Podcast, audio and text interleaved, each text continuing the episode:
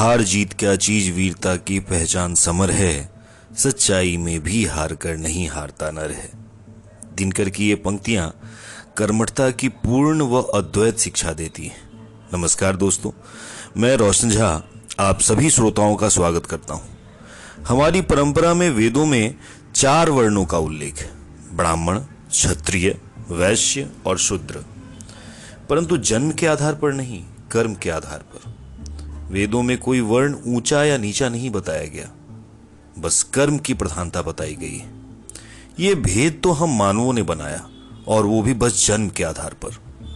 अब कौन सा वर्ण सुवर्ण है और कौन नहीं, ये मात्र अच्छे कुल में जन्म लेना ही सिद्ध करता है तो कोई कर्म क्यों करे? आज का सुवर्ण तो पैसा है बस। जिसके पास है वो प्रतिष्ठित, जिसके पास नहीं, वो आलोचित। इन्हीं विचारों के साथ रची यह कविता आप सभी के समक्ष लाया हूँ। आशा है आप सभी को पसंद आएगी। कविता कुछ इस प्रकार है। जाति नहीं सुवर्ण जगत में सकल प्रतिष्ठित पूर्ण। जाति नहीं सुवर्ण जगत में सकल प्रतिष्ठित पूर्ण। बोलो जो भी हो इस जग में सुयस सफल में मुंद चाह सभी की बन जाए वो अभिमंडित अधिकारी।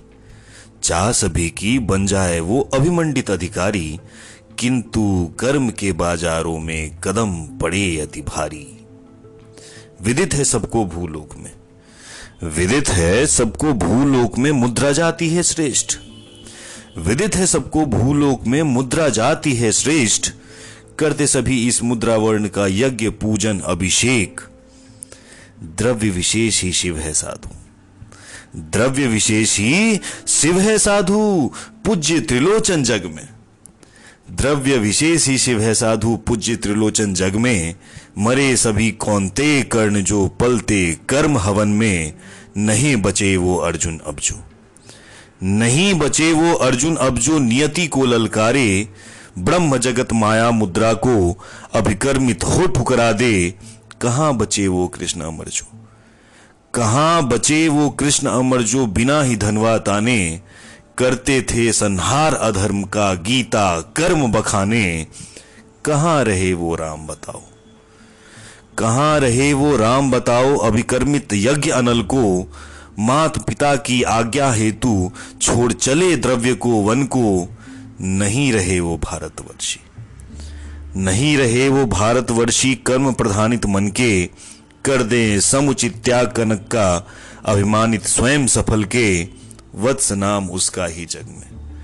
वत्स नाम उसका ही जग में फलित पुष्पित होता है। कर्म यज्ञ में स्वाहुति जो सहर समर्पित करता है। बनो अनल ना साधे जो। बनो अनल ना साधे जो औरों का जीवन त्राण। बनो सुकर्मी ऐसा की जग फूके मृत में भी प्राण। बनो सुकर्मी, ऐसा की जग फूके मृत में भी प्राण, फूके मृत में भी प्राण। दोस्तों, यही थी मेरी कविता। लाइक कमेंट या मैसेज कर, अवश्य बताएँ कि आपको यह कविता कैसी लगी।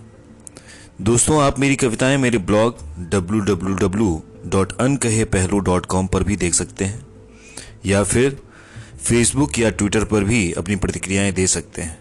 अब आप सभी से विदा चाहूँगा। धन्यवाद।